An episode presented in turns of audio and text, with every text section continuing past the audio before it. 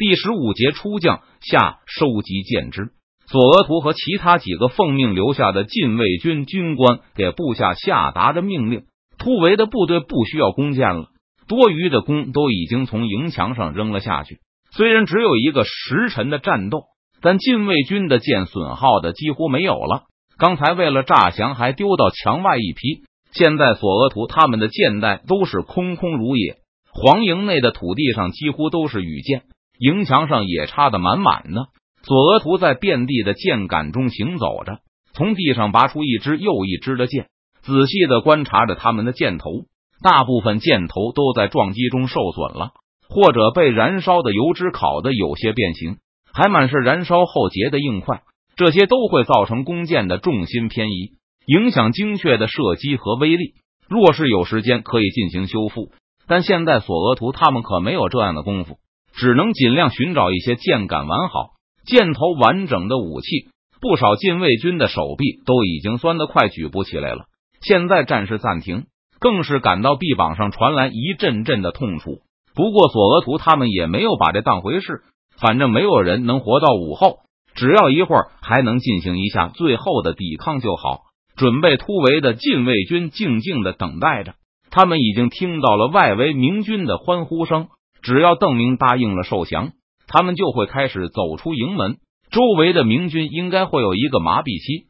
禁卫军进行集结的时候，就算有人起义，也不可能让正在庆祝胜利的数万敌军一下子都恢复到高度戒备的状态。准备保护皇帝突围的禁卫军中的大部分人也都感到十分疲惫，竭力抓紧这段停战的短暂空隙，喘一口气，设法恢复体力。营外的明军此时大都是笑逐颜开，尤其是府兵们。八旗勇猛无敌的神话之前一直是压在他们心头的重担。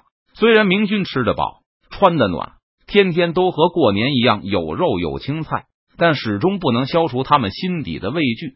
昨夜向御营进发的时候，邓明就让这些府兵远远的跟在战兵部队的后面，一直到完成合围后，才让他们加入包围圈中。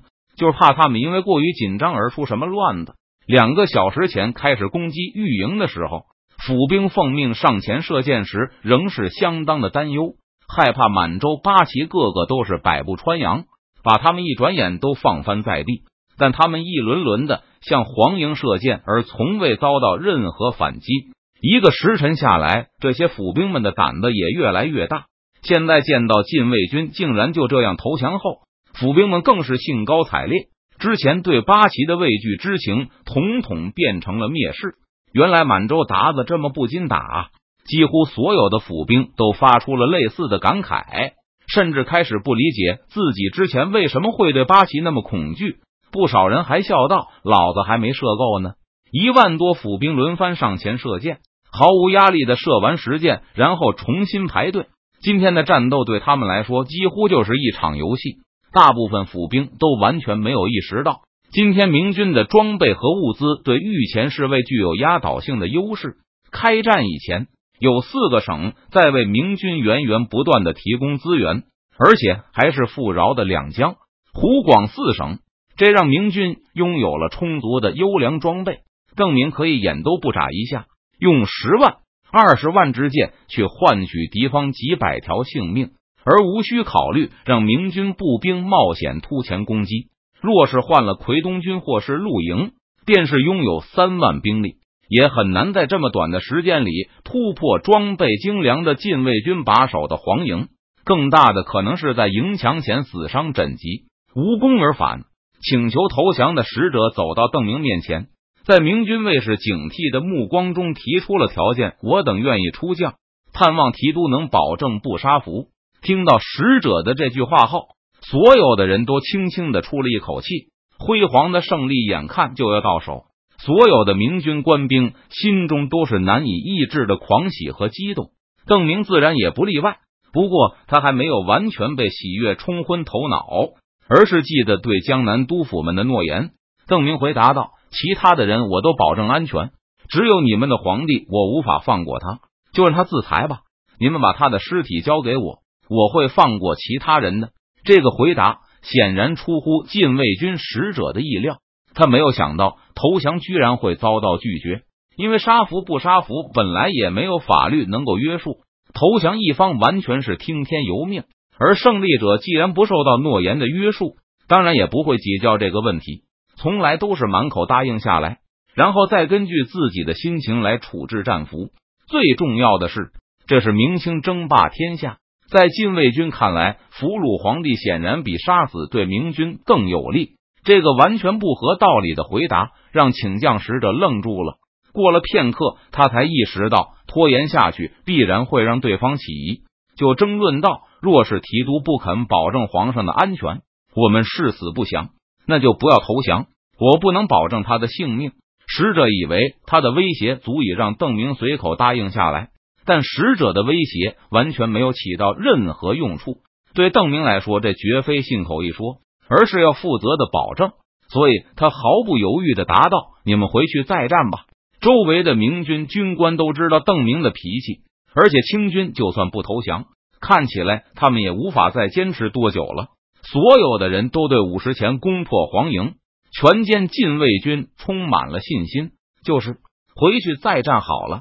周开荒等人纷纷叫嚷起来。眼看谈判破裂在即，邓明的卫士和骑手们也重新神色肃穆起来，开始发出信号，让明军准备再次发起进攻。提督稍等，稍等！眼看麻痹明军的计划要破产，请降的使者急忙说道：“小人这就回去复命，请提督稍等。”使者转身飞快的向黄营的营门跑回去。刚才听到邓明的话后。任堂就认定禁卫军不会投降了，这个结果他并不奇怪。明军的战兵一直没有参战，刚才见禁卫军使者出营请降的时候，任堂还为自己没有机会表现一下而略感遗憾。任堂甚至觉得邓明不接受投降也不错，正好将这些满洲八旗一网打尽。我们的这个条件，他们也能商议吗？看着禁卫军慌张的背影。任堂有些疑惑的说道：“达子皇帝肯牺牲自己的性命，只为了让他的奴才们活下来，还是现在营里面已经不是达子皇帝说了算了？”听到邓明拒绝了皇帝的投降后，围拢在顺治身边的军官爆发了一阵激烈的争吵。有人认为应该再设法去和邓明谈，以完成对明军的麻痹工作，或者干脆送一具穿着龙袍的尸体出去。但更多的人主张立刻开始突围。不给明军反应过来的时间，现在明军已经在做继续战斗的准备了，很快就会恢复之前的戒备状态。我们投降！郑明听到皇帝的营地那边再次传来大喊声，跟着又传来更多的喊声。我们这就出来投降！黄营的门缓缓拉开了，头几个禁卫军军官垂头丧气的牵马而出。看到清军开始走出营地后，明军这边又爆发出震耳欲聋的欢呼声。好像好像朱棣接受投降的时候，都是派自己的人入城去受降，并不是让敌人出将。听到禁卫军居然答应了自己的要求后，邓明也感到有些不可思议。他在心里回忆着自己曾经看过的历史书：朱棣身经百战，为什么他从来不让敌军出降？他有什么道理吗？禁卫军这么快就接受了明军的条件，这件事实在太离奇。邓明还没有想通原因。心中感到十分不安，大声喝令道：“让他们停止出营！我会派人进营受降，或者抱头扔下武器。”紧接着，邓明又追加了一句命令：“让他们把营门交给我们就行了，其他人都待在营地里，不要动。”虽然听到了明军的喊话，但禁卫军却没有停止行动，仍在不停的从营门里涌出。明军的使者再三喝止，也无法阻止更多的禁卫军走出他们的营地。阻止他们，一眨眼间就有三四百禁卫军牵着马从营门里出来后，邓明心中的疑惑已经完全变成了警惕。他大声喝令道：“攻击他们，迫使他们退回营里去！”听到邓明焦急的语气后，再迟钝的明军军官也意识到情况有些不对。本来还喜笑颜开的的军官们纷纷大声应是。在得知禁卫军投降后，明军的八千战兵虽然欢呼雀跃，不过他们依旧坚守在岗位上。尤其是对着营门部署的八百常备军，总计一千名常备军，有八成被部署在营门的对面。他们心里再兴奋，也没有让队形发生丝毫的动摇。攻击，立刻发动攻击！大炮开火。邓明见禁卫军还在不停的涌出营门，终于彻底明白过来，在心里大叫起来：“这不就是刘邦在城高诈降的顾忌吗？他们不是出营投降，是突围！”明军军官大声呼喊着，火炮纷纷旋转炮口，开始向营门方向瞄准。常备军也做出了反应，开始向前摆出了迎战的准备。他们身后的征召兵也如梦初醒，在片刻的惊愕后。脸上的喜色开始变成怒容，来不及了！已经出营的禁卫军左领看到明军的阵容正在变化，也听到了明军官兵互相之间的大声警告声。一千二百名参与突围的禁卫军才刚刚出来了五百人，现在皇帝和剩下的七百多禁卫军还没有来得及出营，但很显然，在全军出营前，明军就会从松懈状态中恢复过来。全军突击，左领当机立断，大喊着翻身上马，当先冲了上去。杀！刚才还垂着头，装出一副悲哀模样的禁卫军官兵，也随着这声命令纷纷扬起头，拔出武器，跳上马，呐喊着冲上前去。